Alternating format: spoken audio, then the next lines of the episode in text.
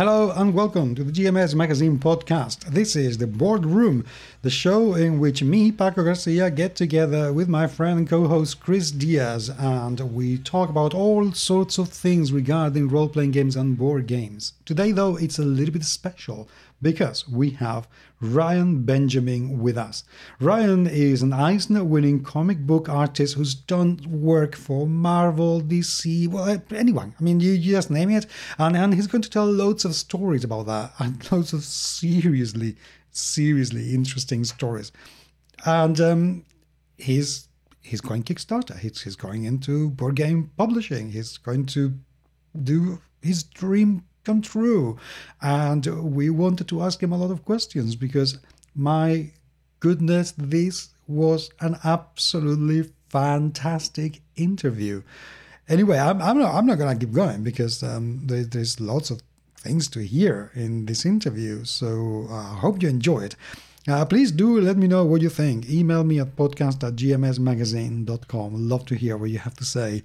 If you want to be featured or reviewed in this uh, podcast, by all means, do let me know. Just get in touch. I am at GMS Magazine in Twitter. Chris is Ex Machina. Uh, we are in Facebook as well, and we would love to hear from you. But right now, sit back and enjoy. Here's Ryan.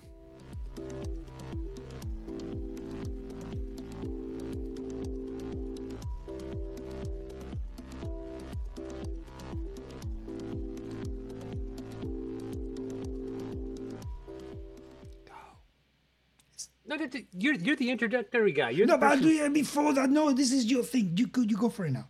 All right. Well, okay. this is this is this is this is this is your show. This is the GMS no, this, podcast. No bullshit. This is your show too. Just uh, screw that. GMS podcast. I am Chris Diaz. And I am Paco I, Garcia.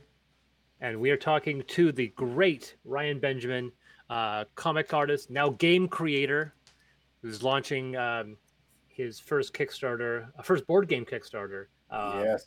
On, I guess it would be specifically, it's it may be launching by the time you post this, but it's June 14th is the date uh, where Brothers Bond is going to launch after how long? Five years? It's been that long? I thought it was a little bit less than that. Man, it's been five years. That's well. Incredible. Remember, there was like we we all went into stasis in 2020. Yeah, you have to, you have to add a year onto everything.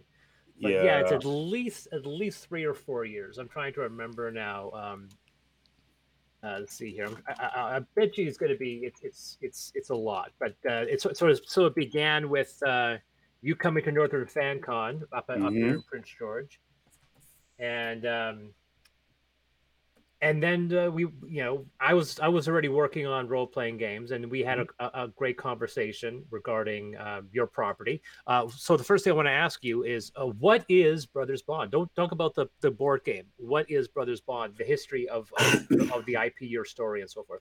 Okay so uh, brothers bond is a creator-owned ip uh, i came out with a couple years ago. Actually it's been a while since I've, I've been working on this um, so I, I started working on this IP probably, um, or I came up with it uh, probably nine years ago. Um, and it came out of uh, my frustrations from working in the in the comic industry, you know, work, working for Marvel and DC and everything. Um, um, and my frustration was this: it was, I felt like um, every time I would draw a comic, it wasn't 100% what was in my head because there's a stage that go that you go through. There's a pencil, a pencil stage, an inking stage, and then a coloring stage. And at the end of the day, I'm like, it looks great, but it's not what's in my head. So I was frustrated, and I wanted to do something that's in in my head. So I decided I'm just going to create my own IP and just start drawing. Um, so I just I remember when I was telling my friend about it, I was literally writing the story as I'm telling him my frustrations. And I kind of riffed off of uh, just the things that I like. Uh, a lot of the cartoons that I grew up with, you know, Thundercats, He Man, the Silverhawks, uh, you know, that, that, that, that, uh, uh, 80s cartoon genre, 80s, uh, late uh, or early 90s genre. Um, and, um, I I um came up with a storyline about this one young kid. He's a young Japanese prince because I'm I'm very much into like the Asian culture and the Asian lore and everything. Um, and and another thing, as I'm as I'm designing a story around this young prince, uh, I started thinking, what would be cool that I can add to this? And then I started thinking ninjas. That'd be great. And I was like, wait a minute, blind nin- ninjas, blind samurai ninjas. Let's do that. Blind samurai ninjas and this kid. I'll do that. Um, and that that came off of a lot of the the, the anime and, and manga that I, I grew up watching, you know, from uh, you know, uh, Blood of the Last Vampire, you know, Akira, you know, that that era. Um, so um, so from from that, I came up with this storyline about this young kid, this young kid. He's a Japanese prince um, that was very rambunctious. He didn't listen to authority. He didn't do anything other than just cause trouble. And the only person he was afraid of was his father, who's the emperor. And because of this one, this one uh, ceremony that, that was going on with the with the kingdom with this, his dad, that it was involved with his dad and his family, his family bloodline and everything. He decided to do something that pissed off his dad, really pissed off his dad. And instead of facing his dad, he decided to run off, to run away. And as he's running away, or dur- during the course of him running away, he got into some trouble, which he almost lost his life. And he was rescued by these two blind samurais, hence the blind samurai, samurai ninjas. And um, they took him into this magical forest and they raised him from this 12 year old knucklehead kid who was just ca- causing trouble everywhere he went into this 20, 21 year old young man uh, who's who's more uh, responsible. They they basically we had to reteach him how to be a man, how to how to live off the land, uh, how to how to not rely on on his wealth and his his prestige, and take and relearn how to rob basically learn how to rob from the rich and give to the poor. That's the very essence of it. So throughout that that uh, that that that course of thinking that he goes on a variety of adventures where he battles like goblins and demons and bandits and all these these these different um, things he has to do, deal with. And throughout that course of, of, of adventures that, that, he's going on he re, he ran into a certain situation that allowed him or made him realize that he has to go back and fix that family issue that he he broke years ago. So he so that set him on a whole new mission where he had to take off and go go fix some some of a, a medallion, and then it, it, united him with some some new some new uh, allies, and they they went on this this massive adventure where he had, he was actually uh, uh, ran into some old friends of his that uh, that that he thought he hadn't seen in years, and then they ended up being enemies and all kinds of crazy crazy stuff. And there's all kinds of goblins and demons and stuff like that that's going on with with samurais and swords and ninjas and blind ninjas and stuff like that. So um, it's it's just a, a cool action packed uh, storyline that I came out with, and after uh, uh, after I came out with the comic, here's a is a cool little story, twist I could throw in there. After I came out with the comic, uh, I, I printed the first issue and uh, self published, and I I released the first issue in Japan, and it sold out almost immediately. So I told myself, great, I'm going to take this success, I'm going to take it to America, and I'm going to launch it at a, my first show. So I took it to uh, there's a show in Seattle, uh, and I took it there. And while I was there, uh, the the one of the producers from Webtoons came by. Uh, he's a producer editor at, at Web, Webtoons. He came by, he saw it. He was like, "Hey, I want you to bring this to Webtoons." He said, but you have to stop selling selling this immediately. So I said, okay. So I had to literally pack up all my books and put it put it away. And, uh, and then I set up a meeting with him uh, at Webtoons, and we I, and we went through this whole campaign to launch it on Webtoons. Um, and that campaign was basically um, heading in a direction that Webtoons had never gone before, which was um, uh, creating motion comics. So they, I became part of their dev team where I was developing and helping them test out a new vein in the the concept of uh, comics of uh, uh, uh online, um, you know, scrollable comics, um, where you're scrolling through the comic and there's motion and there's there's music and there's audio tracks and all kinds of stuff. So I was re- I was util- utilizing a lot of my uh, uh, uh, skills from working in the video game industry to bring into this, and and so I started to implement a lot of those techniques in this, and um, and then we started coming up with this comic, and then we we went on a, a giant campaign of how, how, on launching this, and we launched it, and it ended up being a huge success because they told me that uh, before before we launched, if it hits thirty thousand u- unique views, um, we, that's when they consider, you know, cutting you, you know, 30,000 and below, that's when they consider cutting your comic. If it if it uh if it hits, you know, uh 50,000, you're in that sweet spot. Uh, if you hit it 70,000, you're knocking it out the park. I did 110 on the first release, so I completely knocked it out the park. Um, um, and, and it kept going and kept going for for a while. Um, and then we, it, because of its success, we decided, hey, let's uh, sub- submit it for the Eisner Awards, and we did, and it ended up getting nominated for for the best digital comic of 2018.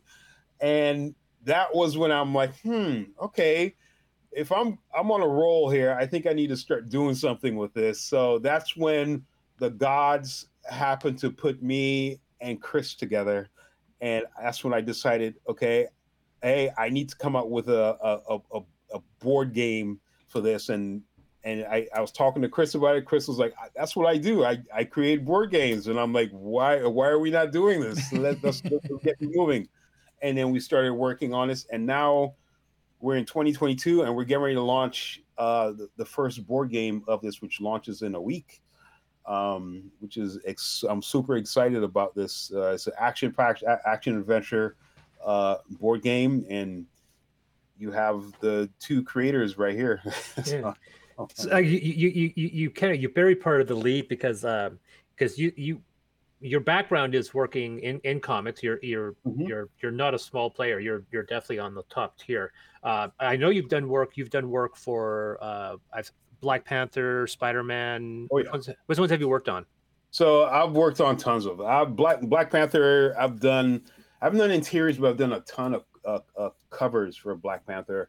Um, let's let's just tackle the Marvel side. Let's see. I've done Black Panther, Avengers, um, Cable, Uncanny X Men, um, Gambit um star wars i guess you could say because at the time it wasn't it wasn't with marvel it was with uh, uh dark horse when i was working on it oh but, wow yeah but now it's it's everything's under the marvel umbrella.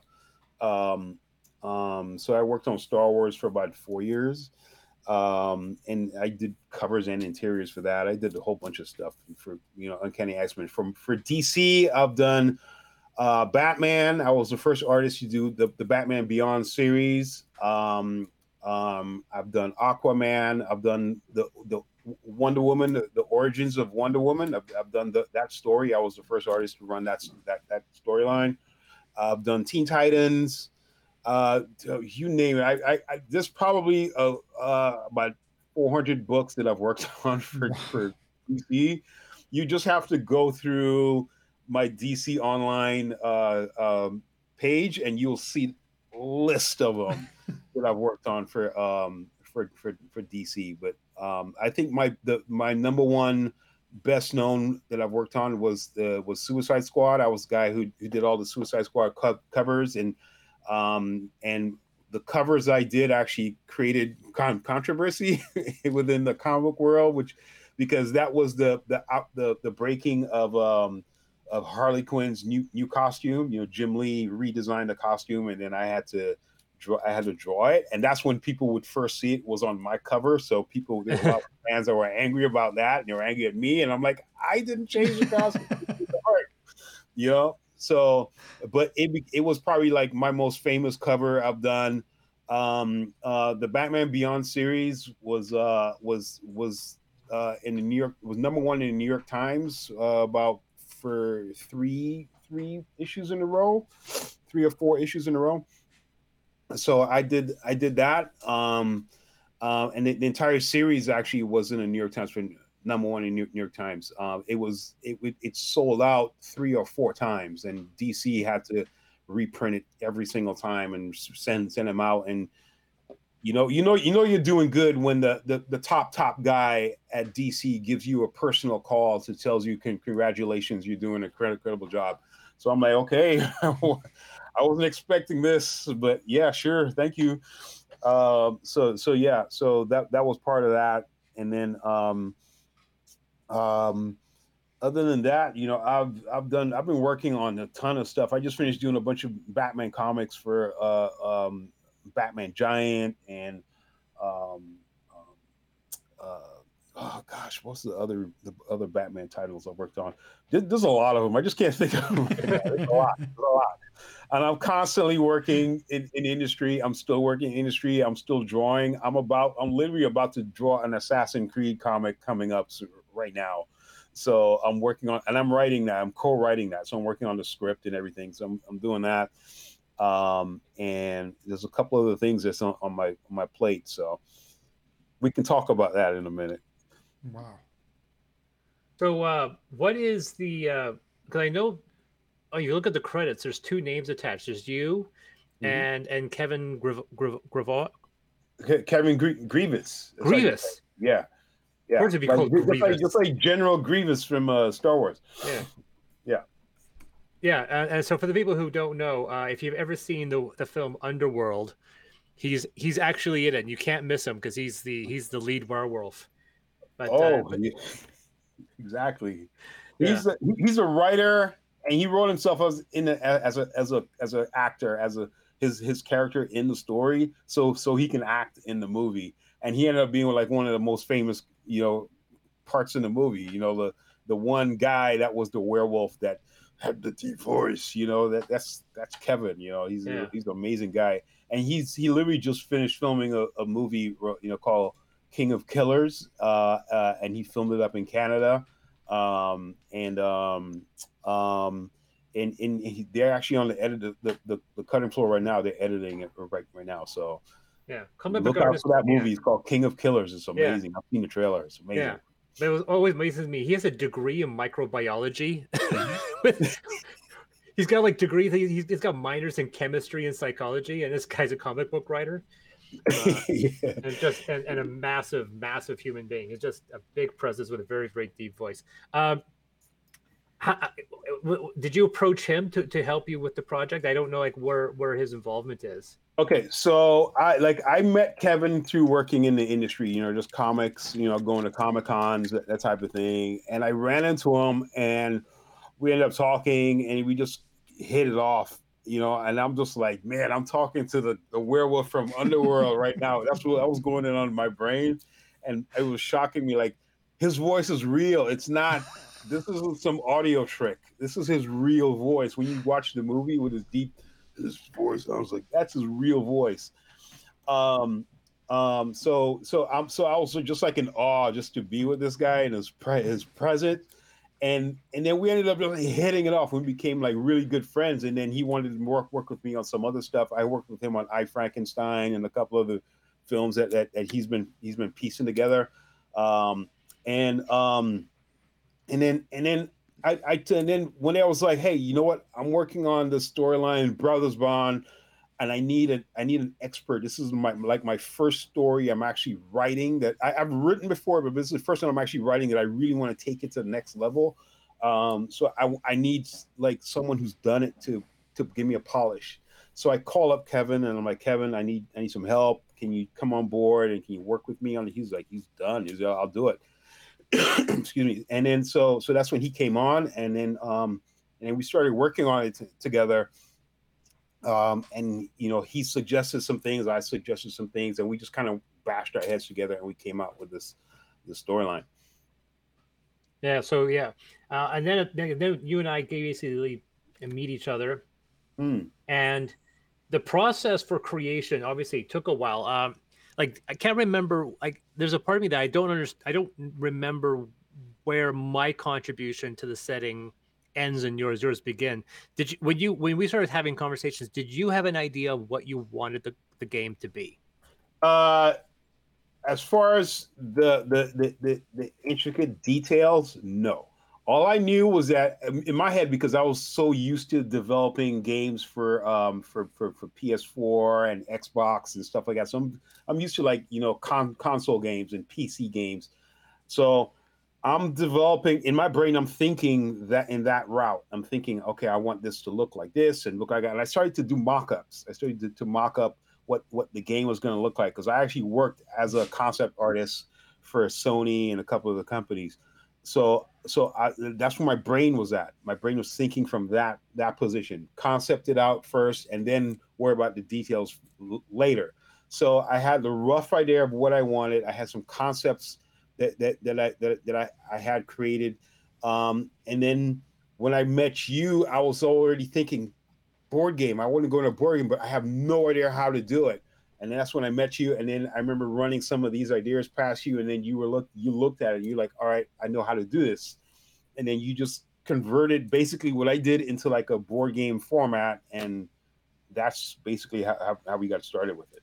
Yeah, well, I think our, our, our eyes were definitely bigger than our appetite because we definitely envisioned a massive game, and then over the course of many years, we sprawled it to be a more realistic because we had multiple books of maps, and it was just, it was a gigantic project. Oh, uh, we're not we're, we're not canceling that. Those, oh, those yeah, no. it's still coming. It's still coming because we're gonna have expansions to the board game that's gonna involve all those maps.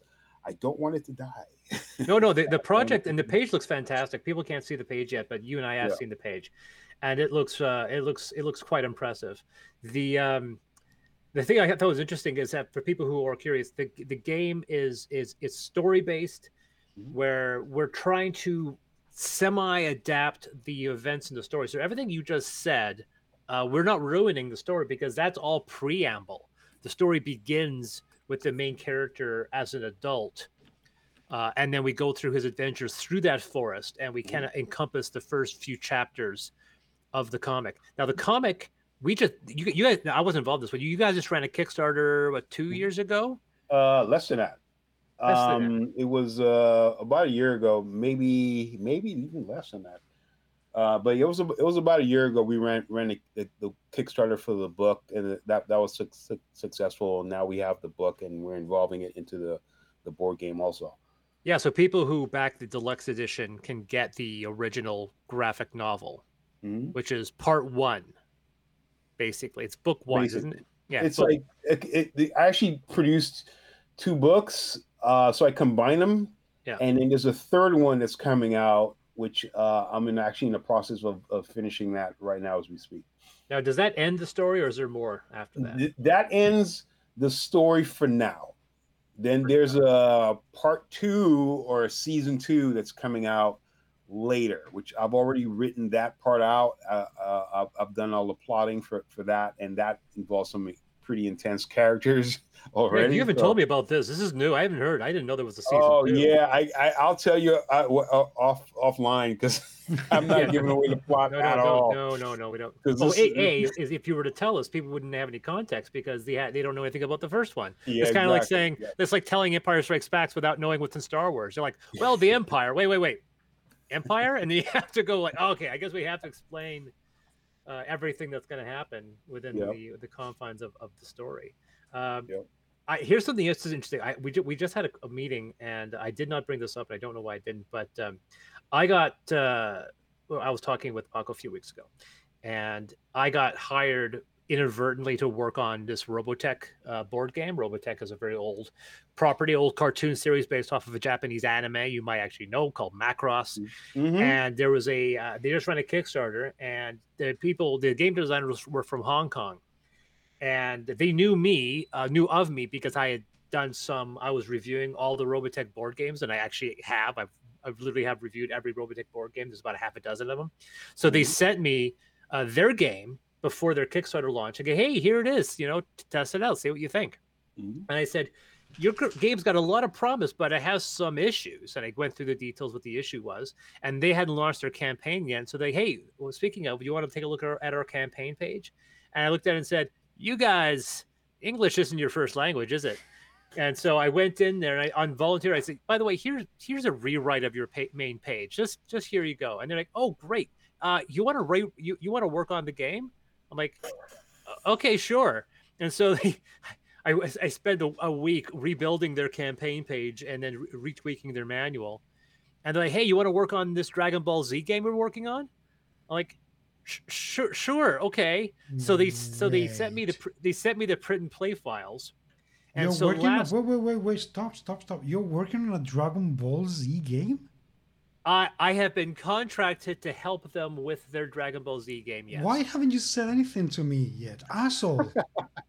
because, because I only printed up the files like two weeks ago. You and I haven't had a. a we are in Facebook. You don't hide these things from me. no Dragon Ball.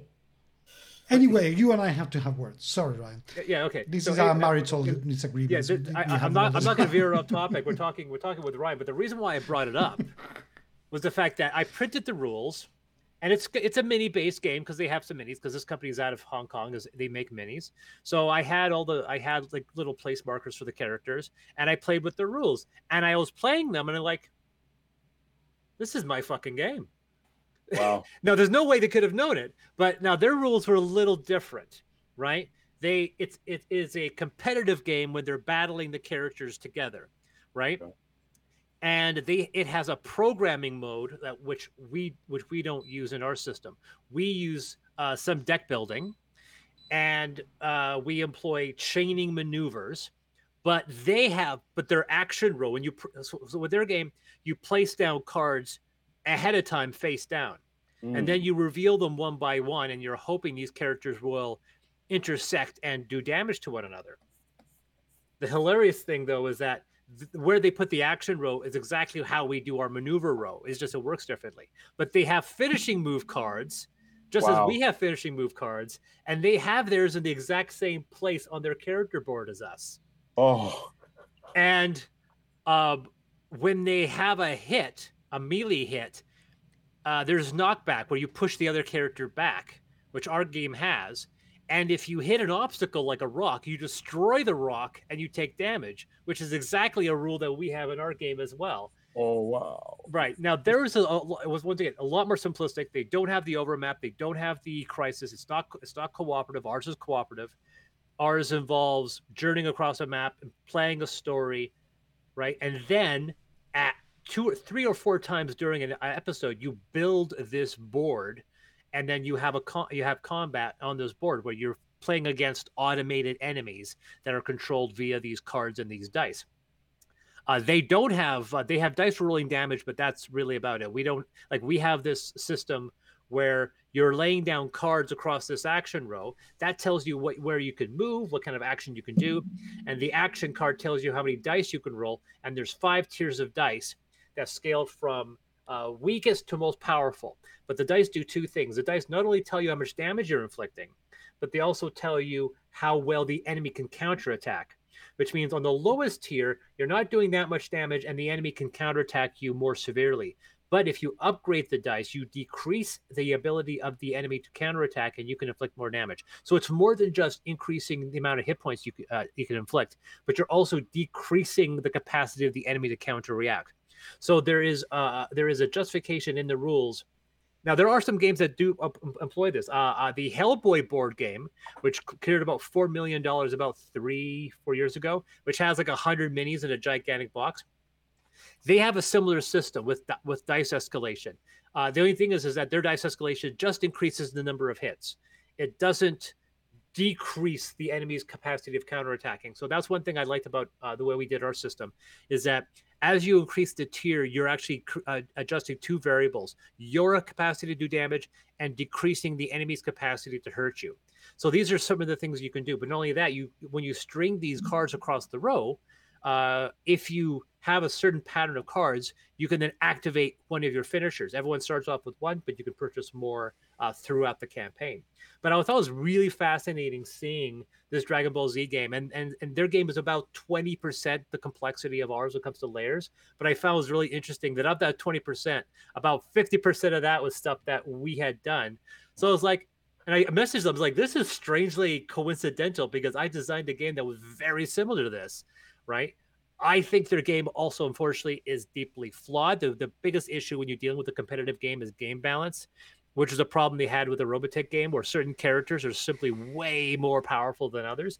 In a cooperative game, you don't doesn't matter if Yoshi does something that's a bit more powerful than Tanaka. It doesn't matter; they're all on the same side. So it's it's it's about cooperation. Where in a competitive game, you have to make sure that the, these sides are balanced because you don't want one player to have an unfair advantage um, outside of the game. And that's one issue I, I, told them with the game. But I thought it was really fascinating that these guys tasked me to help work on their game, which ends up being mechanically very similar to to ours. Wow. So I felt that was it was a very interesting thing, and I was just like, "There's no way they could have known this because our game has hasn't even hit Kickstarter yet." Wow. So yeah, that was that was fascinating. So the one thing I really wanted to talk about is uh, when we people run Kickstarters, and this is something I've come to terms with. When I'm running a role playing game, I can dump a thousand bucks on illustrations, have words, and and then and then have it run a campaign with very little uh, additional content, and then you know raise 100k, which my last two campaigns did. But in a board game, we have to have 99% of it done. We were just talking with Jamie uh, Stegmaier, uh, you may not know who he is, but Jamie Stegmaier is is a celebrity in board game industries. Mm-hmm. He's designed, I would say, two of the most most three of them. Well, he, ran the company that published one of the most successful games of all time, and he's designed two other extremely successful games. Uh, Scythe, Viticulture are his two babies, and he also published uh, Wingspan, which is one of the biggest games in the market right now. And we were co- we were t- commenting on the fact that there's so much more that players expect out of a board game Kickstarter than a role playing game. The board game, uh, we had to have, as you as you know, about eighty percent of the game finished, all the rules finished, and um, we also had to put a lot more effort. Uh, were you aware of how much you would have to draw and how much illustrations you'd have to do for this campaign before it started? Uh, yes. uh, unfortunately, yeah, I, I had a sense of it because um, I, I, I had previously done a, a, a, a Kickstarter, but uh, the the board game, I, I, I knew it would take a lot because I've been on massive teams before where we've done like tons of work. You know, I've been on a team where we we created an entire entire playable game for the PS4 in one week. So imagine how much crunch work we we went through. But these guys are incredible. They know they know what they're doing. Uh, so I, have been there. I've been on on on on that end of. I've been doing that for probably um, 14 years. I've been working in in video games. So so so uh, so I I have a good sense of it. And when it actually came to actually doing this one, I told myself, okay, I just expect it. You know, I'm ready to do it. I'm kind of used to it. So what what kind of board like because you talk about video games that one thing I do want to bury the lead. What kind of you, can you talk about some of the video games that you've worked on? Um, yeah, um, I've worked on uh, Sonic the Hedgehog. Um, I worked on not on the game itself, but on the the the cinematics for the game. So I did a lot of uh 3D modeling and a lot of just animation and stuff like that. You know, compositing and stuff like that. So I, I kind of did a little of everything over there. And then um um, for the PS4, I've done. I, I, was mostly on a think tank team. What we would do, we would develop a game from scratch. You would get it to a certain point, and then we would hand it off to a third party and let them finish the game, and then we would, um, and then we would jump back on on the, the drawing board and start all over again and come up with another game. You know, so we would work in like six to twelve month cycles. You know, that type of thing. So uh, within that that 14 years, I probably developed 20 games that probably no, never saw the day the light of day. uh, but then there was a game I worked on, which was um, uh, Mod, Mod Nation Racers. I worked on that. Um, I recently worked on the the, the MLB 2022. Um, I, I just finished working on that one. Um, So if you if you're playing the game and and you see all the bats, uh, there are all these. Um, they're, they're just they're, I think there's about 200, 200 bats that's in the game that you can you can buy and purchase and you know. And so I worked on a lot of the skins for for, for those bats. Um, um, and um, there's a couple other games I can't think of them right now. Oh man, but but most of most of the game, I'd say like 95% of the games I worked on were like prototypes.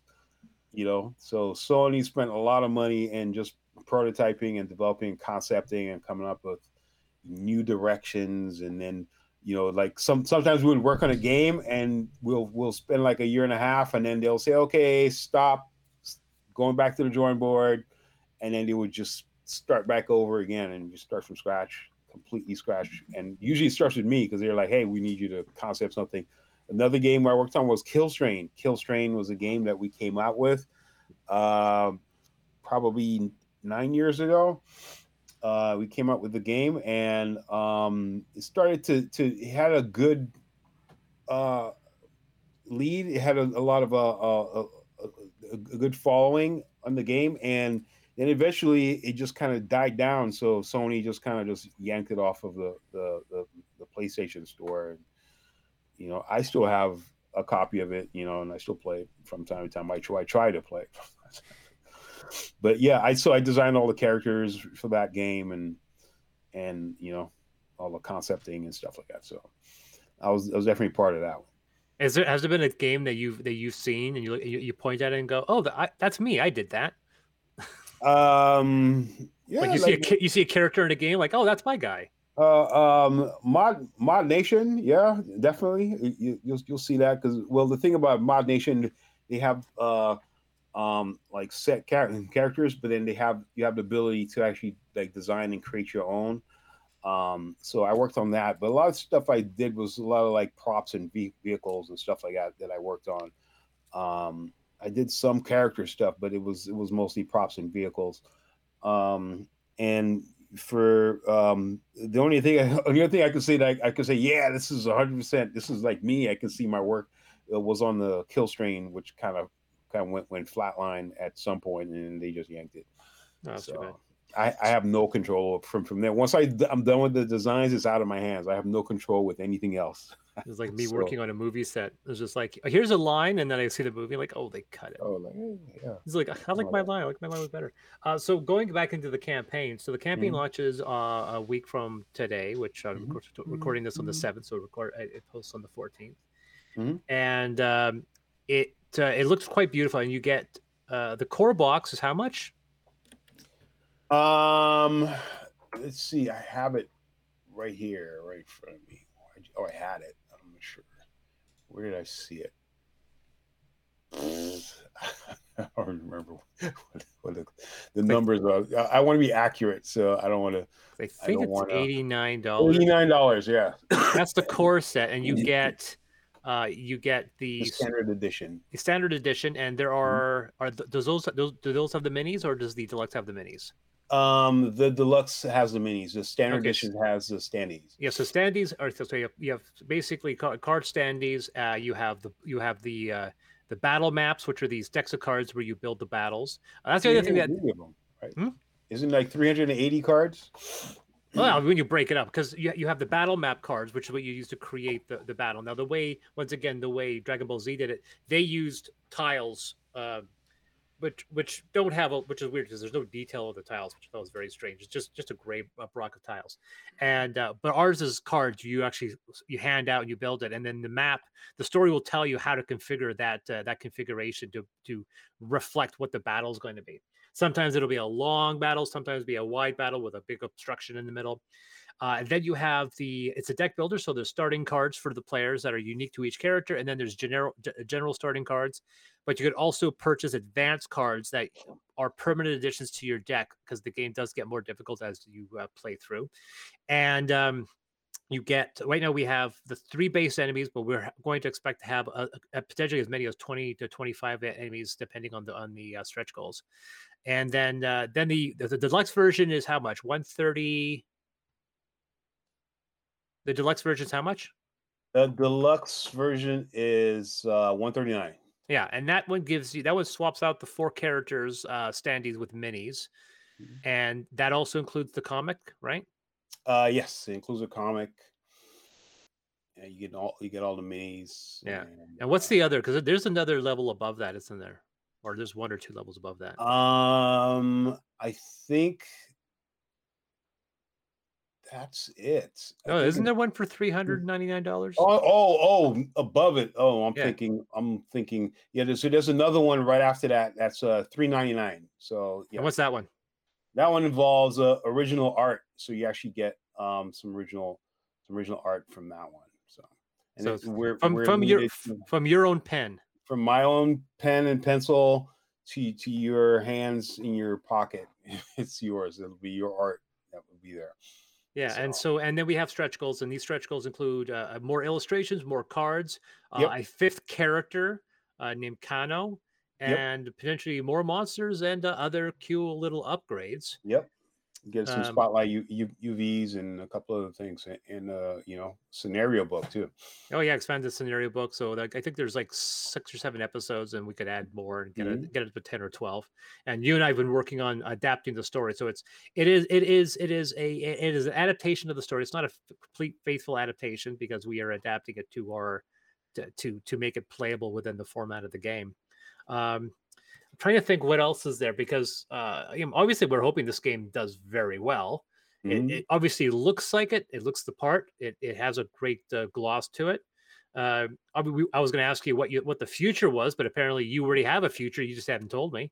Apparently, there's not only are there potentially three or four expansions for this one game, but apparently there's a second season coming down the line too. So I got my work cut out for me if this does well. Yeah, yeah, so it's um I'm excited. I'm excited for this. So um I'm I'm just I'm just waiting I, am just waiting to see to to get the, the, the countdown launch so we can get moving. What what made you do this uh like you mentioned like you you, you love um Japanese anime, but why like so wh- why did you like why did you elect to use that that mm-hmm. visual style that motif? Because obviously i'm because i've looked at your other comic stuff and i don't see a lot of anime inspired. Yep. what made you go with this visual aesthetic? Uh, i like the challenge. Um, i i have a range of art styles and i decided i need to i want to challenge myself. Um, it's it's just basically re- reinventing you, you, you who you are you know your brand. Um, so i wanted to incorporate uh, some some of the other art techniques that I've been practicing throughout the years. So I decided to go in this direction. It's a, it's a little it's a lot quicker in the process than to actually draw my traditional art style. Um, uh, like this is uh, God Honest Truth. When I was working on on the on the webtoons comic, I was doing one issue every four days. Wow. Um, so that's how fast I'm, and it, the issue has about sixty something panels that was in there. So I was knocking them out. That's how fast I can go. So that's why I went in that direction because I needed a style that would uh, that that would support the the, the the needs for the pipeline. So I, I went in that direction. Plus, at that time, I was um, heavily traveling back and forth to Japan. Uh, I was doing some work for some Japanese companies, and the ongoing narrative and what the feeling I was getting was a lot of Japanese and a lot of Japanese companies and a lot of Japanese artists. They have this um, opening or this this area within their mind where they they they wanted to incorporate a mixture of Western and Eastern art, art styles. So I started to go in that direction. So I, will say I'm gonna I'm gonna entertain it. I'm gonna see what what I can do with my art style, mix it in with a little bit of anime, you know, um, and but but I wanted to to to to lock it and nail it within the the, the Asian world. So I kind of I chose Japan around that time because I was already well versed with the Japanese culture and you know constantly traveling back and forth through it. So I just kind of stuck with that uh, and I, I, had people that were trying to tell me, why don't you take it to China? Why don't you make the characters Chinese? And why don't you do this and do that? I was like, I feel like, okay, that's been done before, but it's not where my heart is at. I don't want to do that. I really want to I really want to explore and and push the Japanese culture and the, the Japanese li- lifestyle. So I kind of went in that direction, and I have no fear. I I am not a, there's a lot of artists out there who won't go in certain directions because they're afraid to try something new or they're afraid like I'm not I'm not comfortable with drawing in this direction, so I just won't go. For me, if I'm not comfortable with joining this direction, that's opportunity for growth. So I'm ready to challenge myself. I'm ready to jump right into it and um and just just you know let you know throw throw uh, throw my marbles on the table and let's see what comes out of it. You know, if I fail, I fail. If I pass, I pass, and great. You know, so at least my thinking is this: if I fail, um, at least I'll know what not to do the next time. You know, I'll try it and I'll, I'll gain. I'll come out of this with experience, knowledge, and knowing what not to do next time. You know, and at the end of the day, I have an IP, so I'm like, oh, great. I'm going. I feel like I'm a winner every for everything I'm doing. So that's that's kind of why I went with that. So, do you still do the Twitch streaming? Because I haven't uh, seen. I haven't done it in a while because I I have been focusing on another project that I've been working on in the background, which involves Stan Lee. Uh, so you want to talk about that? Yeah, sure. Um, so um, I'm part of a, a really small team that we we are finishing um, a couple IPs that Stan Lee was creating before he passed, before he died, and um, they, and they, you know, I'm part of this the, the, team right now, and the team involves some pretty, you know, high people within the, the, the these companies. They're, they're, purposely keeping it small, um, and we're slowly leaking things uh, through um, um, uh, what's the name of that? Oh, my brain just fried on the, the website. Uh, ble- um, on ble- bleedingcool.com. So you go to bleedingcool.com and just basically search for Stan Lee Genesis, and you you get a you'll you'll, you'll see some some snapshots of uh, some of the characters that's in there. So what we're doing is we're developing um one of the, the projects we're developing a tv show which i cannot talk about it that's all that's the most i'm going to say and the other one is is uh uh the board game which i could talk a little bit more about that that one so we've been because yeah, because that was that's what did leaks uh, um Stan Lee's Genesis. yeah, yeah. The, the mm-hmm. Stan Lee Genesis is a board game that we're we're creating. Um, so we're creating that board game. We're gonna be launching the Kickstarter for that one in September. So around that time. So you know, give give or take a couple weeks. Um, but that's the time frame that we're looking at to launch it. So we're it involves 200 characters uh, that that that we're creating, um, uh, and I'm designing all 200 of them right now, and I'm on the path. I'm actually getting ready to finish all 200 of them within the next 10 days. I have 10 more days to get this done. So, and let me okay. guess, you've done five of them so far, and, uh, and you'll crunch and do 150, 170 or so in the last two days. You'll just get yeah. I wish it, it was like that. Oh man, I would not sleep at all. But Full disclaimer, yeah. though, uh, I, I, I am not involved on this game. No, uh, I am not involved. Uh, I wasn't asked. he wasn't asked. No. Yeah, this it's a really small team. I mean, a team of like two. That's it. It's, it's not. It's really small. And so you that and that launches in September. Yeah, yeah. So you're starting so, your own little empire, aren't you? Yeah, we're starting. I'm starting my own little thing. Um, um, and we're so once we have this launched we're going to see where where that goes Uh, because i mean it's stan lee you know it's you you can't help but to you know it's it's it's gonna it's going to sell you know Stan Lee's name attached to this so I, it's I assume you've met him, my eh? honor was that i assume you've met him i guess eh oh yeah yeah yeah i've met stan um I have a story behind that one too. Oh, um, sure. so I have a story for everything. So basically, I met Stan when I first met Stan was when I was first coming into the industry. Even before I stepped foot in there in the industry, I met Stan. What happened was um, I was in college and I was um, I, I, I, created a, a, portfolio. Trying to to um, get into comics. So I submitted some, a portfolio to Image Comics and they accepted it. You know, so Jim Lee liked my work and he's like, I, I want you to come work for me.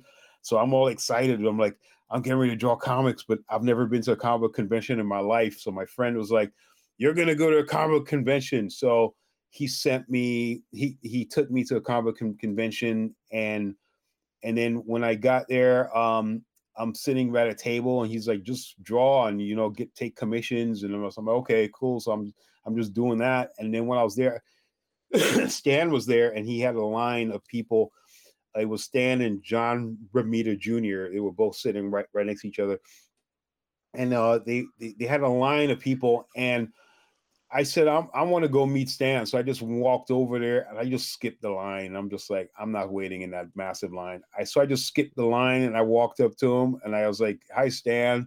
You know, blah blah. blah. I showed. I, I met John Romita Jr. first, and I showed him my my my, my portfolio just so he can get he can look at it. He looked at it and he gave me his his his critique.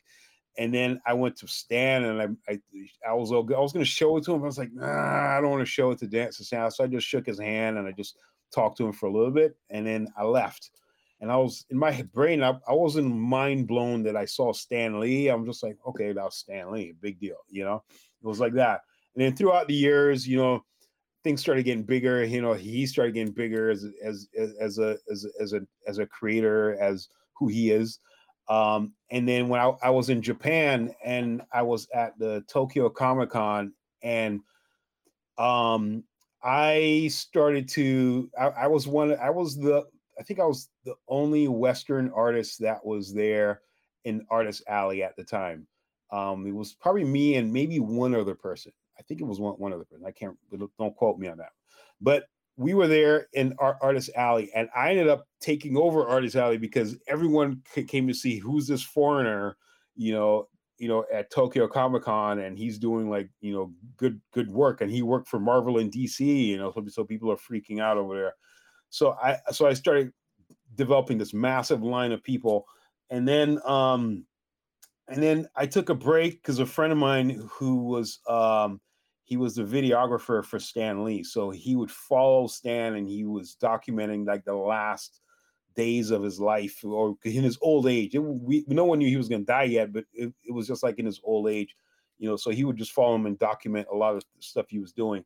So he came to me and he was he was like, "Hey, you want to go meet Stan?" I was like, "Yeah, sure." And Stan had this massive line of people.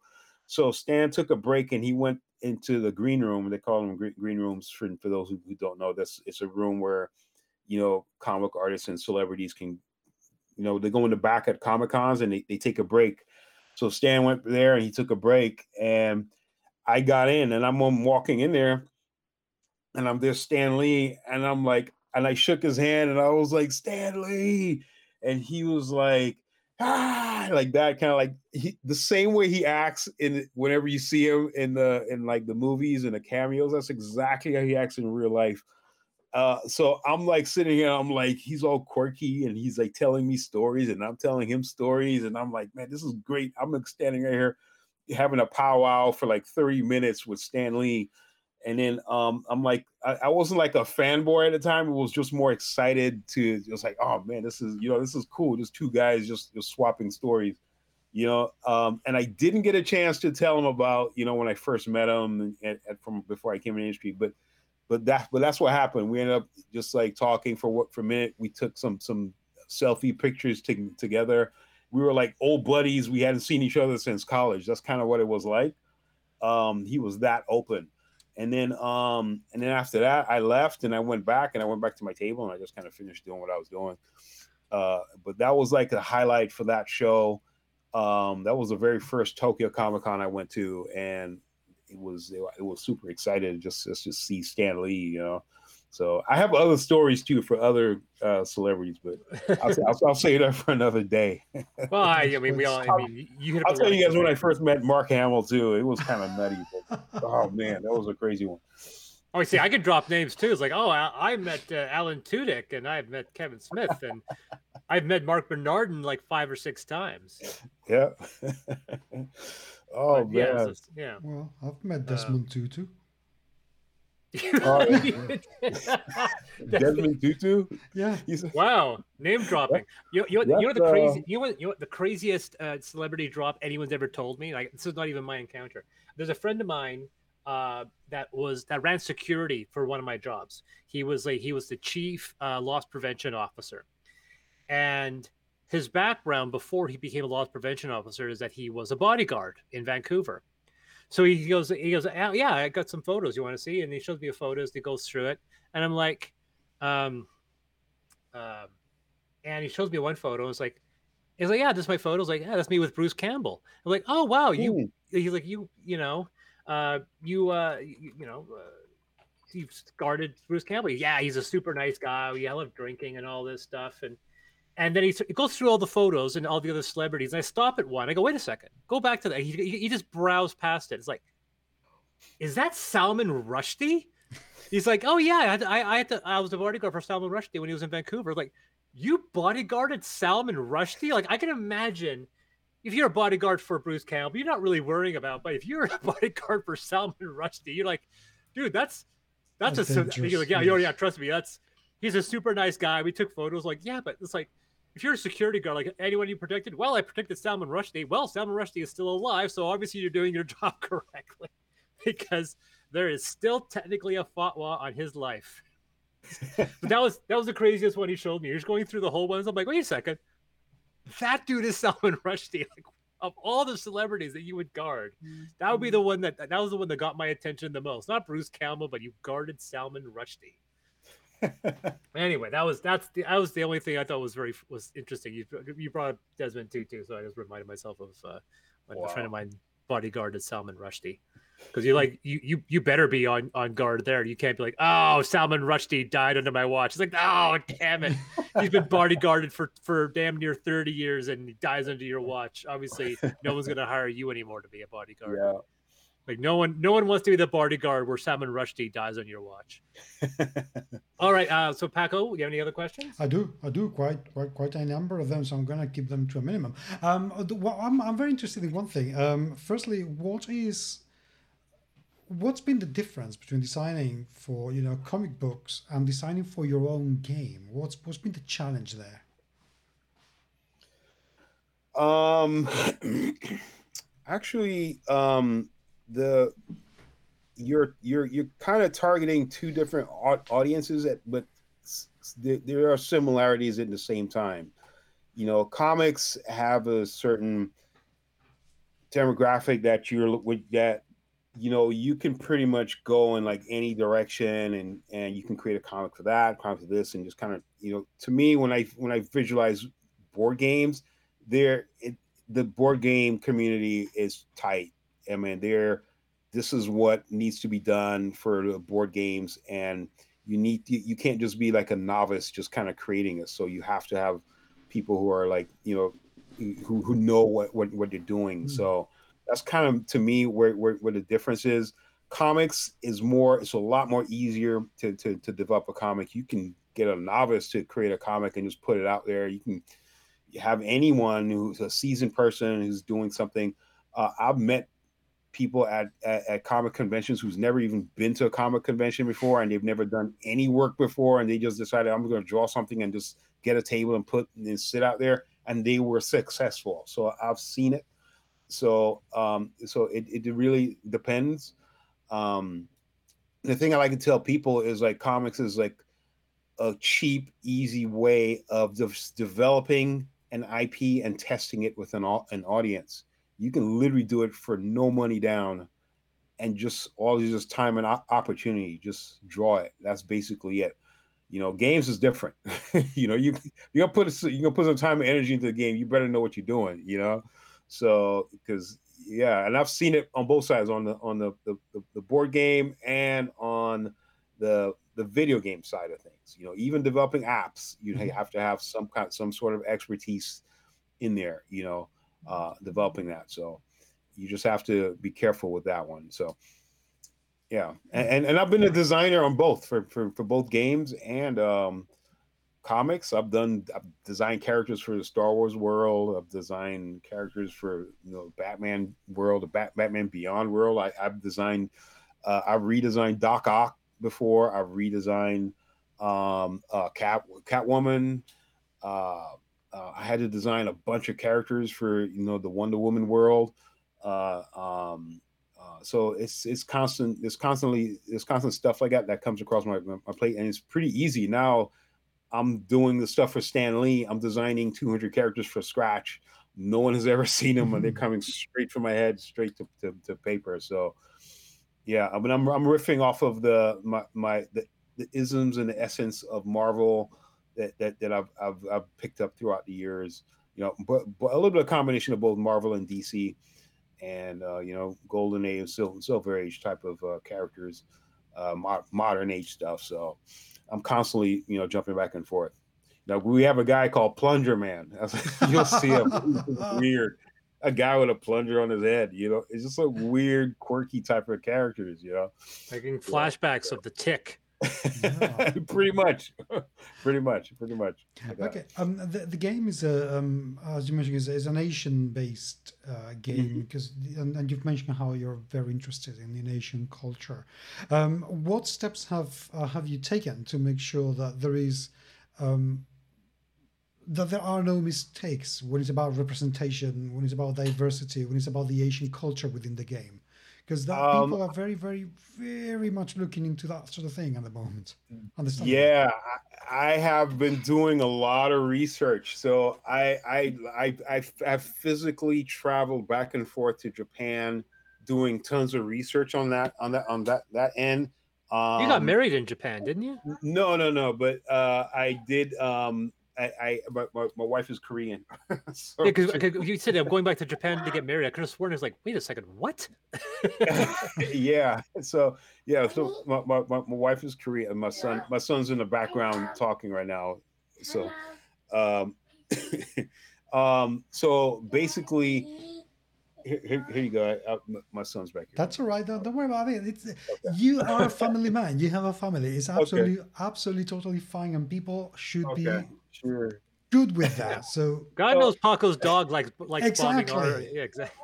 So the uh, the other thing I can say is um I I have a I have a manager. He's Japanese, and he's like my go-to guy for anything Japanese, anything Japanese culture related, any translation I need.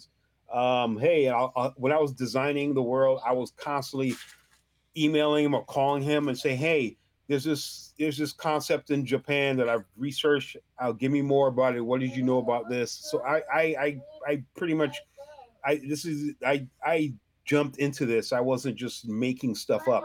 Um, so I I and the reason why is because in the story, the bedrock of um, the, the the the forest that that where where they grew up, where thing everything happens has uh, it's it's written as it's the portal or the the Bermuda Triangle for all spirits.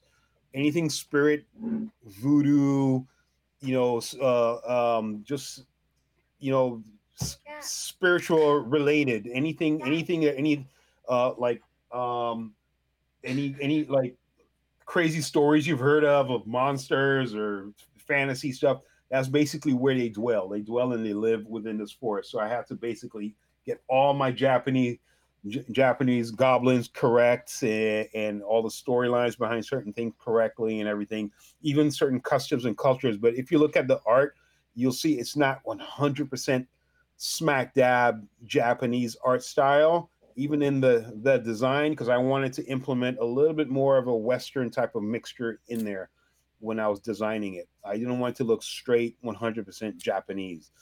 Um, so I, th- I, I went in that direction just to, so I can, I can, um, entertain both audiences at the same time and, and, and just make, just come up with some, something new, a new direction, a new visual direction, a new theme behind certain things, you know? So, um, you know, I, I didn't want to follow a blueprint that was written and, and done before. I wanted to come up with something new and creative.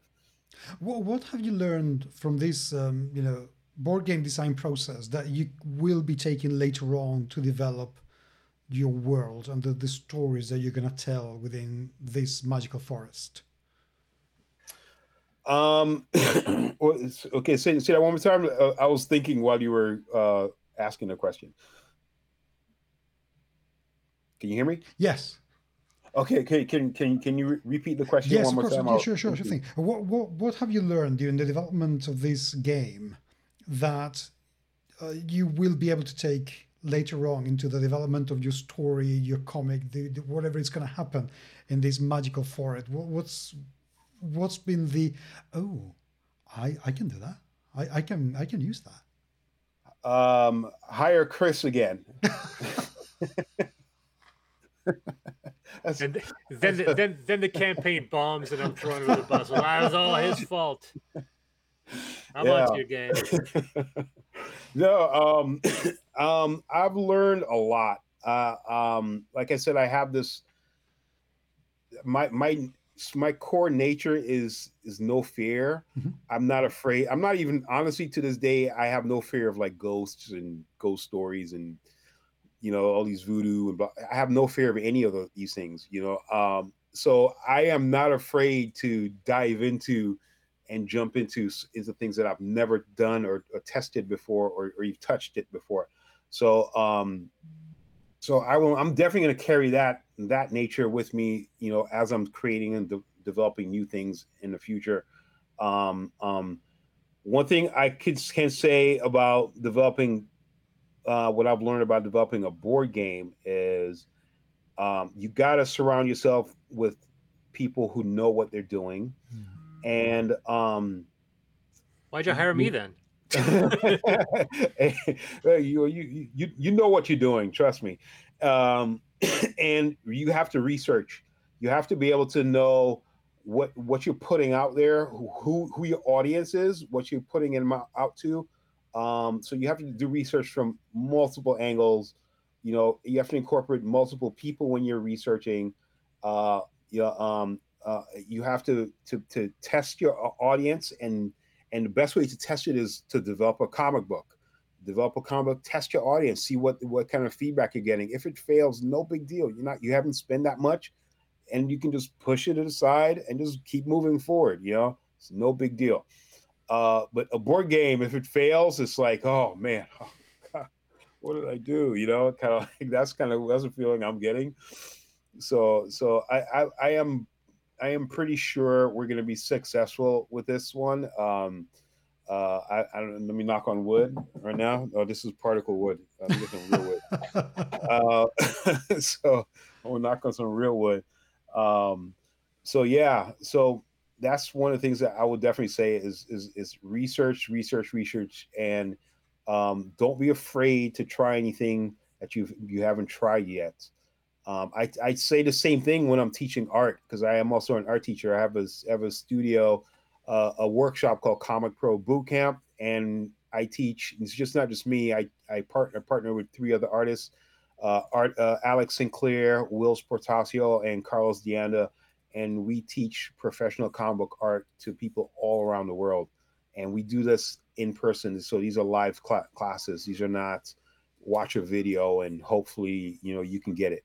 You know this is we teach you we actually correct you as you're drawing. We will take the pencil from you and we'll correct you as you're you're, you're working on certain things. So these are this is hands-on training that, that we go through. And that's one thing that i tell people all the time is not to be afraid to try new directions, not to be afraid to test or, or to try a new path, a new art style.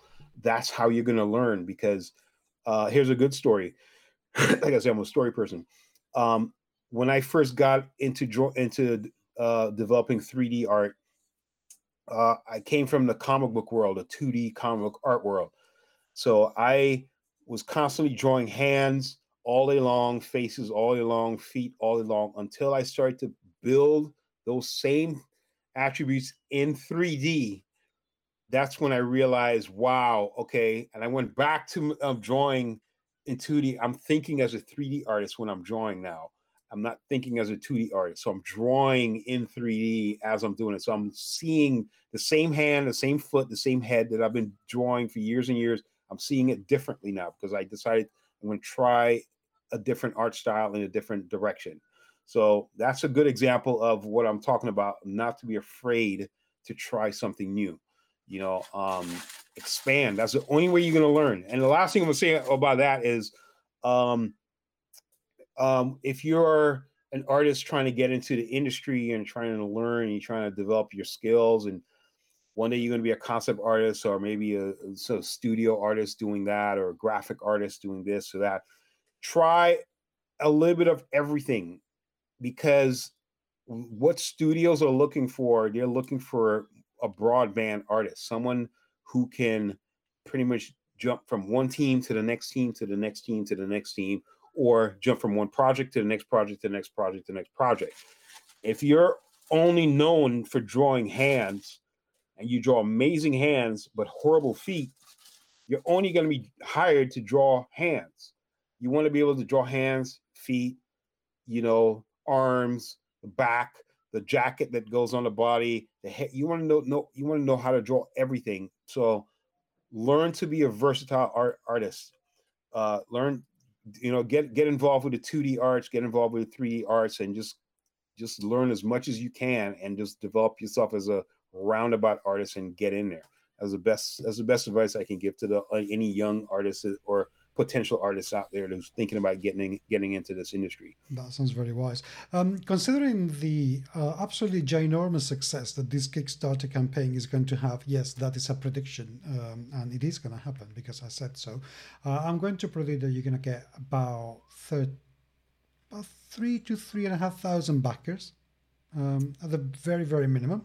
Uh, the last time, by the way, that I did a prediction like this, I grossly miscalculated this. I said 1500 and they got over way over 200, so to, to, over uh, 2000. So, uh, yeah, uh, that, that's my prediction. So, considering the overwhelming success that this campaign is going to have, and the, the next logical step is to have a series done, would you prefer Disney Plus, HBO, Netflix, or Amazon to make your series? Oh, that's a hard one. Um, yeah, Brothers Bond animated series. Yeah, I think Brothers Bond would probably fit the Netflix genre more than anything, um, because there are some some pretty, you know, intense scenes.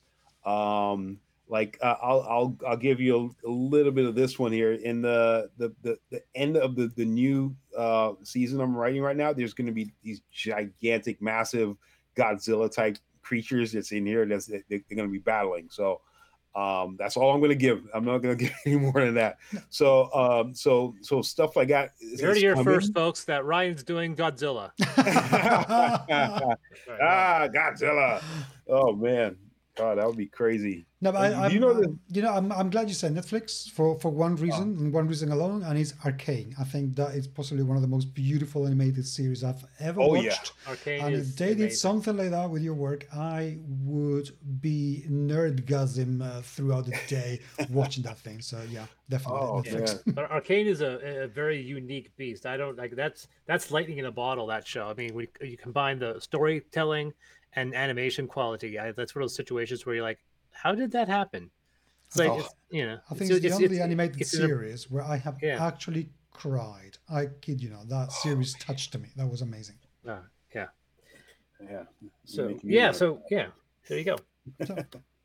Any other, what, what, do you got left there, Paco? What's, what's in that big brain of yours? Um, well, when are you going to hire Chris to do the role playing game based on your comic book? Oh, he's already hired. It's immediate. it's immediate. I really, I, I, to do a do a to do a five E Brothers Bond role playing game. I, I, I can.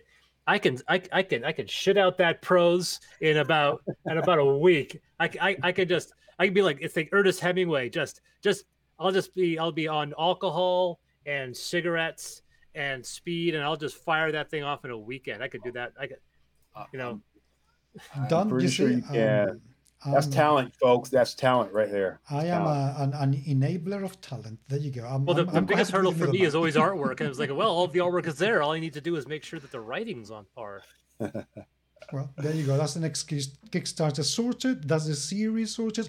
I'm gonna shut up now because if I keep doing this, you know, you, the next thing is that you're going to well, buy Marvel. What we'll do so. is that once this Kickstarter passes a mill and we run this campaign for the expansion uh, next year, we'll do we'll do a role playing game as part of that same Kickstarter, so people can either get the expansion and or they can get the role playing game. Because that's what Sandy Petersen did when he re- when he launched um, the second uh, version of Planet Apocalypse. Is that it was the sequel, and he also threw in a five e role playing game to go along with it. Mm-hmm. There you go. So there you go. Interviewing and business planning all in one go. Booyah. Exactly. so I'm done. I'm going to shut up. Well, th- well, all right. Well, thanks, Ryan. I, I thank you for uh, splitting some of your time. If you know the, the massive celebrity you are, you're going to be in Comic Con, right? Yes, I will be at Comic Con. Uh, I don't remember my my my table number, but just follow me on, on Instagram at Ryan BNJMN. That's my handle. Yeah. Um, and uh, that's pretty much my handle for everything. You know, Facebook, which I use rarely, um, Twitter, Instagram, and pretty much any social media that's out there. That's what my handle is going to be. Um, so you can follow me there, and also you can also follow me uh, uh, on my, uh, my, other Instagram, which is the Comic Pro Bootcamp. So so look look that up, and you can follow follow me there on that one. Um, and I do do live uh, uh, live streams on Twitch. Um, so every Monday nights, but I haven't done it in a while. But I am planning to get back into it probably in like a month after I'm done with the, the whole Stan Lee project. So I'll definitely be able to get back on. So that. what you need to do, you need to run one not next Monday, but the Monday after, and just talk about Brothers Bond, so you get that audience going, right?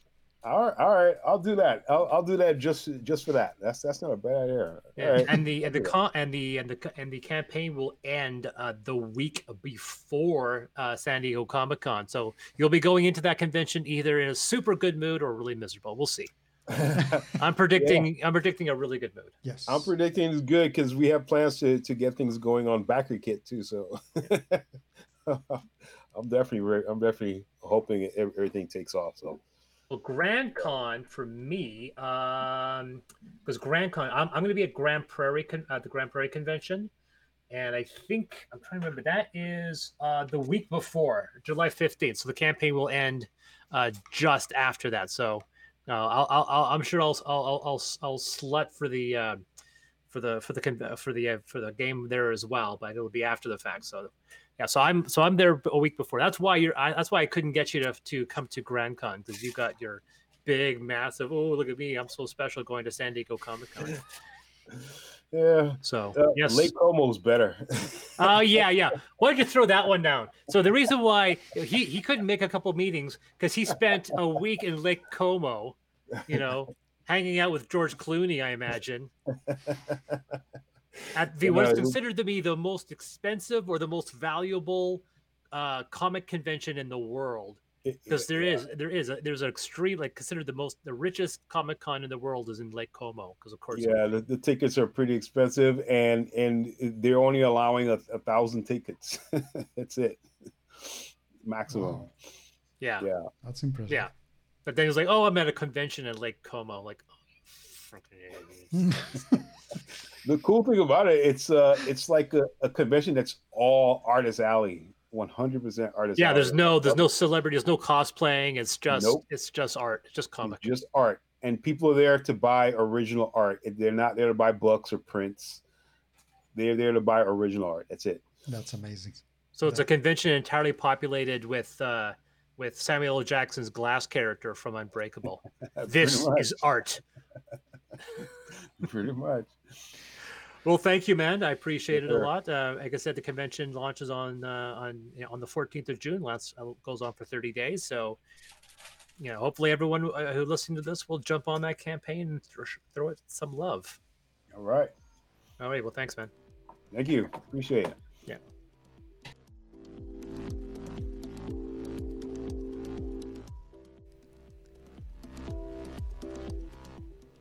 Thank you very much indeed for being there. Truly, truly, truly appreciate it. And I hope that you've enjoyed listening to this interview as much as we did doing it.